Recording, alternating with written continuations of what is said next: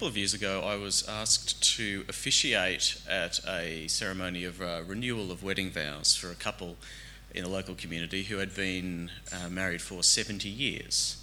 Uh, they were in their 90s, both of them, and they, and they wanted at that time to celebrate uh, the life that they'd had together and renew this and re, re go through this experience of uh, renewing their lives together. And just to show people that the love that they had had all those years ago had carried them through all the things that they had done and all their losses and all their griefs over the many years together. And so that was a really nice occasion to be part of, as you can imagine. And I was, I was thinking about it this week because in our reading today, uh, Jeremiah tells us, as we heard, that he woke up from a beautiful dream one morning. And the dream he had was like that celebration of this marriage and renewal of vows that I took part in. Um, so Jeremiah the prophet had a dream that the Lord had spoken to him and told him that he was going to renew his promises to his people. He was going to save them, and that everything was going to be all right. Um, and that was a big deal for Jeremiah to hear because as we've been thinking about his prophecies over the last few weeks, and we've seen that most of the time, when God spoke to Jeremiah, what he heard was not very comforting at all. Okay, so we introduced, when we introduced Jeremiah the first week, I said he's become known as the weeping prophet. And he was a man whose entire calling was essentially to tell people around him that bad things were going to happen to them quite soon. And so was, his calling was to warn the leaders and people of Judah that they were heading for destruction. And this is something that happened. So in 587 BC, the city of Jerusalem was destroyed by the Babylonian army, and many of the people in, the, in that town were taken away into exile. And Jeremiah was there. He saw this happen and he understood it at the time that this is a judgment by God on these people. And so this experience of the exile was the lowest point in Jeremiah's in the history of Jeremiah's people. And it really challenged their faith in the goodness of God and his love for them. And last week we saw that Jeremiah told these people who were taken away into Babylon that their role now was to settle themselves down and to become exiles and to accept that position for a while, for actually for an entire lifetime, for 70 years. They were not going to come back home. So, what they needed to do in that time was wait, to reflect on what had happened together, and as we discussed last week, there's time to start to repent from what, from what had led them there and to hope in God for the future. And so, those 70 years, the exile, was actually a very sad time, as you can imagine, for those people. And it was a kind of a quiet time in their history, sort of like the quietness of a town we might see after a hurricane's come through and knocked everything over. And then it's quiet. One of the Psalms in our Bible was actually written to describe the feeling that the exiles had. So if you read Psalm 137, and this was made into a song that many of you will know, it wrote, By the rivers of Babylon we sat and wept when we remembered Zion. There on the poplars we hung our harps, for there our captors asked us for songs. Our tormentors demanded songs of joy. They said, Sing us one of the songs of Zion. But how can we sing the songs of the Lord while we're in a foreign land? It's one of the saddest parts of the Bible, that psalm. Um, and Jeremiah knows that this time of sadness, of weeping, is actually going to come. But in the midst of that sadness, as we heard, he has this pleasant dream a word of comfort from God. So, this, what does God actually say to him in this time? There are two main things that I can see in this passage in the terms of the promises that God makes to Jeremiah. And both of them are introduced by the phrase, the days are coming. So the days are coming. And so the first thing that he says to Jeremiah in verses 27 to 30, he says that the days are coming when the nation is actually going to be reinstated. They will be replanted in their homeland like a new tree that's been planted after the old one has been torn up and burnt, and burnt or mulched and to, to nothingness. And this is also there's a promise. The day are coming when you will, days are coming when you will return from exile. And that was quite an astonishing promise for them to hear because at that time it was actually quite rare for people who'd been taken away like this to ever come back. So generally, if you were conquered by as a nation, you'd be taken away and kind of absorbed into the empire that conquered you, never to be seen again as a distinct group. But no, the nation of Judah, God says, is going to be brought back into the land. And there's also an assurance that he gives that in that time things are going to be different. And the things that led them into exile, eh, there was, a, there was going to be the sense that they'd been cleared away and paid for with a new start. So there would no longer be the sense that these people were paying for the accumulated sins of their parents and their grandparents, but they were responsible only now for what they did themselves going forward. So that's what Jeremiah means, I think, when he talks about, you know, he says, um, parents eating sour grapes won't set their children's teeth on edge anymore. So that won't happen. You know, you'll, you'll get what is your own consequences. It'll be like a fresh start. And so that was this restoration promise that God made, and it's a huge one for these people. In the story of the Old Testament, it's parallel only really to the story of the Exodus from Egypt, uh, back a thousand years or so before this. God's people were in captivity, they were going to be, but they were going to be set free and be able to go home to their promised land. So leaving Babylon was like leaving Egypt had been.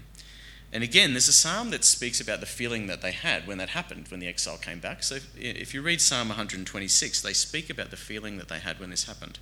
It says, When the Lord restored the fortunes of Zion, we were like those who dreamed.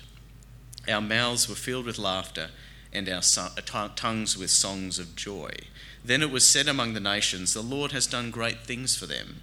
The Lord has done great things for us, and we are filled with joy. It was like a dream when they came home. So the psalm, and that psalm goes on to pray to God, well, you've done that. So continue to restore our fortunes. Keep restoring us. And he says, do, it, do so like the streams in the Negev.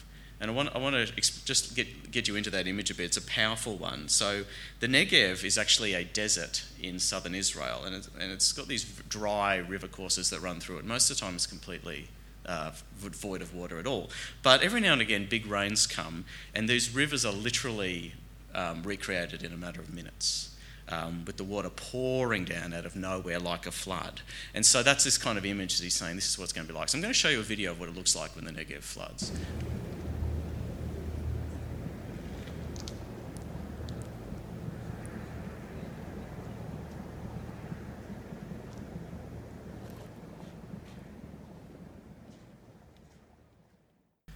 So imagine this is kind of the dream that Jeremiah had. This is what's going to happen to your people one day. That streams and the streams will come. You know, we know in Australia what drought can be like. Uh, we've experienced that in recent years. Imagine what it would be like if we had a drought that lasted for 70 years, and how we would feel uh, when the when the water came down in a massive flood and and broke it in a matter of minutes. So this is the feeling, and this is the vision that Jeremiah had about what God was going to do for His people. Um, but it's only that's only the first promise he got. They were going to be returned and restored. But there was even a deeper promise of what was going to happen when they did come back. The days are coming. So he says, The days are coming, declares the Lord, when I will make a new covenant with the people of Israel and with the people of Judah. It won't be like the covenant I made with their ancestors when I took them by the hand and led them out of Egypt, because they broke my covenant, although I was a husband to them, declares the Lord. This is the covenant I will make with the people of Israel after that time, declares the Lord. I will put my law in their minds and write it on their hearts. I will be their God and they will be my people. Now, that's a very significant passage. It's one of the most important passages in the Old Testament uh, because it says what's going to happen in the future and it sets up the whole rest of the Bible. It says that everything that God's people have experienced and known up to this point about how they relate to God and each other is going to change and be transformed in this future time. And it's really important for us as Christians to understand what it means um, for our own experience of God. So, Jeremiah's looking forward to a new covenant. So, what's the new covenant that he's looking forward to? It's best, I think, to contrast it to the old covenant first. So, in biblical terms, the old covenant is the system of laws and of worship that the nation of Israel was founded on. So, the Ten Commandments are most, the most famous. Um, and it was the description we find mostly in the first five books of the Bible of this way of life that God's people were supposed to live, the conditions that they were to uh, have that would allow them to have the presence of God living in, living with them. And so a covenant, of course, is like a contract between people. And so in this case, the, the, old covenant is an agreement between God and his people about how they're going to live together. And Jeremiah talks in our passage about it like a marriage. He says God was like a husband to the Israelites and they made promises to each other. Now, in the Old Covenant, if you read through the books, there are lots of laws there, and we've talked about them a number of times in this series. But there are really only two main areas, as we said, in the Old Covenant the great commandment that we see love the Lord your God with all your heart and love your neighbour as yourself. This was the, this was the promise that they'd made. And as we've seen previously for Jeremiah, that was the problem he identified with his nation in, in Judah, was that they hadn't kept this covenant. They hadn't done that, they had broken it, they hadn't loved God or loved their neighbour, and they'd experienced the consequences of that. And that was why they were in exile. Now, the problem with that they had is, and the question that arises for them well, if we're going to come back from exile, as God promises, how, will it, how could it be that things are going to be different than they were before? You know, we're the same people that we were. Won't we just go back and break it again? Um, and that's where the new covenant comes in, because what it recognises is that the heart of the problem in the world is not the systems, it's not the laws, it's not the institution, it's not the, the exterior stuff. It's actually the problem is in our hearts, it's in us. And so the new covenant is actually a promise that God is going to transform people from within. He says, This is the covenant I will make. I will put their law, my law in their minds and write it on their hearts there's a new thing going to happen. Now, it's a very radical promise, and it's one of the most radical ideas in the history of uh, religion. Because what Jeremiah is saying is that God is looking for his people now, not just for outer behaviour, good things that they've done, not just religious activities, however sincerely undertaken. All those things now, all these laws and things in the Old Covenant, are now going to be transferred into us. They're going to be transferred into the hearts and minds of people. And so, what that means is instead of the presence of God in the future going to be in a room in the temple, which you approach through a series of rituals, in this Holy of Holies, uh, God is now going to live in the hearts of his people. So, our hearts will become the Holy of Holies where God lives. So, that's what the new covenant is saying. The heart of his people is going to be the Holy of Holies now. It's a completely different way of thinking about this. And instead of God's laws being written on tablets of stone or in books that you can go and look up, they're going to be written in, in the deepest part of, the, of God's people's minds so they can live them uh, out of themselves. So we'll know God from the inside out. And so the new covenant, it means it can exist outside the temple, it can exist where the laws are not uh, known or written properly. Um, and it's a different way of being the people of God. And so now Jer- Jeremiah received this promise and he wrote it down. But he probably didn't really understand what, how it would come about because it's it's such a big promise. And it's clear that the rest of the people of Judah didn't either, even when they did come back from exile. And they actually just kept waiting for this promise to be fulfilled, this second promise of God. And they did wait a while, but it did come eventually. And that's why, of course, the New Testament is called the New Testament in our Bibles, because New Testament is just another word for covenant, the new covenant. And so, what we see in the New Testament is the fulfillment of this promise to Jeremiah by Jesus himself. So, Jesus takes this old covenant, he loves God and his neighbour as he should, but then initiates a new covenant, which is different. And that's, it's described extensively throughout the New Testament of, of, of this. But particularly if you read the letter to the Hebrews in the New Testament, um, it actually quotes this passage that we've read from Jeremiah, not once, but twice. Um, to describe what Jesus achieved through his death and his resurrection. So Hebrews says this old covenant, the law and the temple, they were like a shadow of what was going to come when Jesus brought in a new covenant. And because of him, God is now able to transform people's hearts and minds from within. And we spoke about this last week, of course, on Pentecost Sunday. Because the promise of the new covenant is the promise that we're going to be able to experience God's Holy Spirit living in us and changing us. And we ask God for that. Last week we ask it hopefully every day. Um, and that's the new covenant. And so it's just open to everyone everywhere now. Okay? So this is the big promise that Jeremiah had. And so as we think about these two promises of God, well, I think we can, what we can hope we can take away from it is how does these promises apply to us today? Um, how do we take them into our own life? Because they're still promises that God has made to his people. Because what we've been trying to say, I think, through this series is when you read Jeremiah, we're not just hearing the story of what happened a long time ago in, the, in Judah we actually have written out for here actually a pattern of how we experience God in times of decline, difficulty, and also renewal in our lives, in our relationship with Him today. And because there's a, there's a kind of story that repeats itself over and over again uh, in, the, in nations, in churches, in families, and in our own lives. So the story is that, you know, we're made to live with integrity, to love God, love our neighbour, to live His way. But we don't do that. And so our lives and the lives and the communities around us fall apart. And that can happen very quickly for us individually. For cultures and nations, it usually takes a couple of hundred years, but you get to the same point. Um, God allows this to happen because the, you know, the truth needs to be seen of our lack of integrity. And so sometimes, at various points, we find ourselves, as the Judeans did, in exile.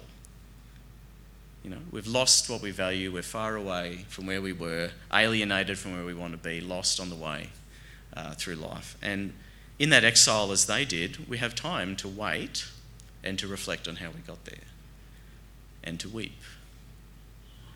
And so, people in here, people here today, you might actually hear that and go, "Well, actually, maybe I'm in exile in some way today, or I know people who are, or, or we are in exile." Um, we may be in exile, perhaps, if our family has fallen apart, That's the experience of being a while far away from home. Or, we, or perhaps the mistakes that we've made have caught up with us. We've lost our job or our business has collapsed. That's, that's being in exile. Perhaps the political party we support has been defeated and we hope that they were going to do things, but they're not going to. That's an experience of exile. Um, perhaps the church is in exile. You know, we thought things were going to be different, but they're not. Or it's a difficult time. I had a, was a period of my own exile when I was about probably 21 to 23, a couple of years there in my life, and some of the poor decisions I made in university about how I was going to get through life that left me at the end of that with a sense of um, a lack of purpose or direction. I didn't know what I was going to do. I kind of ended up in this hole in my life at the end of um, when I finished my degree.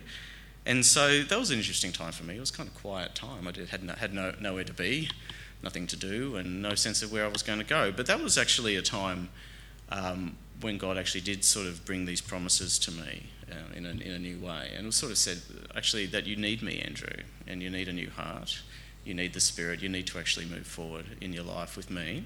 Um, and also, there's a new purpose that I have for you, which is to take up a vocation. And, you know, I wouldn't be here today if I hadn't been that time of exile, because that was the time when God said, maybe, maybe you need to think about serving me in the church. Um, and so that was an exile time for me, but it actually brought in me into a new stage, a new purpose of my life. And so all of us can be in exile at times, and maybe we are today. And so, in the midst of that, the natural response, which is great, is to be like the people of Judah in Psalm 137 and just sit down and recognize that that's happening, to weep by the rivers of Babylon, because things are not the way they should be. And so, that can be a long period of weeping. You know, for the Judeans, it was 70 years. But uh, Jeremiah reveals to us that the purpose of that time is to allow something new to emerge. So God has plans for restoration in our lives.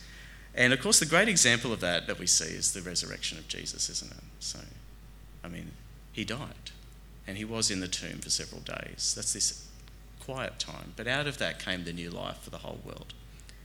And so that's a pattern we can see in our own life. So, it, it, helps us to understand what to do. So if we're in exile at the moment, the challenge is not to wallow in, not to wallow in despair, to lash out in anger, or to lose hope, but to wait with God for the word from Him. What is next?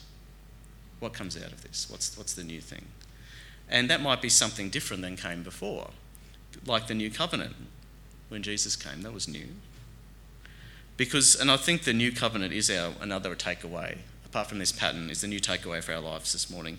Because Jeremiah shows us that sometimes, and not all the time, but sometimes the devastation of our lives, exile, is actually comes about in order to strip away from us our reliance on our external achievements and the structures that we've put our faith in, and instead actually to come and seek a deeper interior transformation of our hearts with God that God wants something deeper from us than the old covenant. That, you know, just doing the right thing, but having Him in our hearts. And that's the difficult truth of the spiritual life. That God's people sometimes go into exile because that's the only way they'll learn to listen to what God wants to say to them. And they have the time to do that. And so the hope is, you know, when we return from exile, we're actually looking for something deeper than we had when we left, as the people of Judah were. They want something more, seeking for the Holy Spirit. And seeking that our motivations and the integrity that we have in our lives will be renewed. And the possibility is then you follow Christ on a renewal path upward into God's life rather than getting into the cycle of decline again. Unfortunately, the people of Judah did. Um, that's a shame, but uh, Jesus did come, you know, with the message of hope for the whole world. And we're going to look next term, what does it mean to work on this renewal process in our own lives? So you can see this pattern in Judah, uh, sorry, in, in Jeremiah. Failure, decline, exile, but then renewal. And that's a kind of life cycle of God's people. And so today it's a good to question ourselves, you know, where are we on this pattern? If we're in the midst of failure and decline, is this time to repent and change our ways, you know, before we head into exile? If we're in exile, you know, is it time to look forward? Well, what's God going to bring out of this? Can I seek forgiveness, restoration, renewal from God now?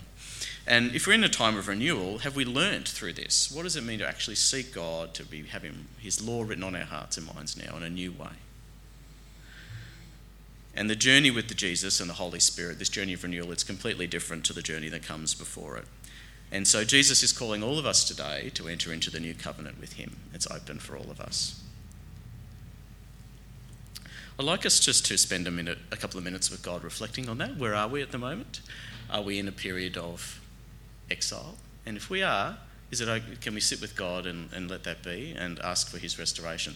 So we're going for the next few minutes, we're going to listen to a song which is Psalm 126. It's going to be sung um, on screen. And um, just a chance to, to ask this prayer Lord, restore our fortunes like you did those, that streams in the desert as they sing.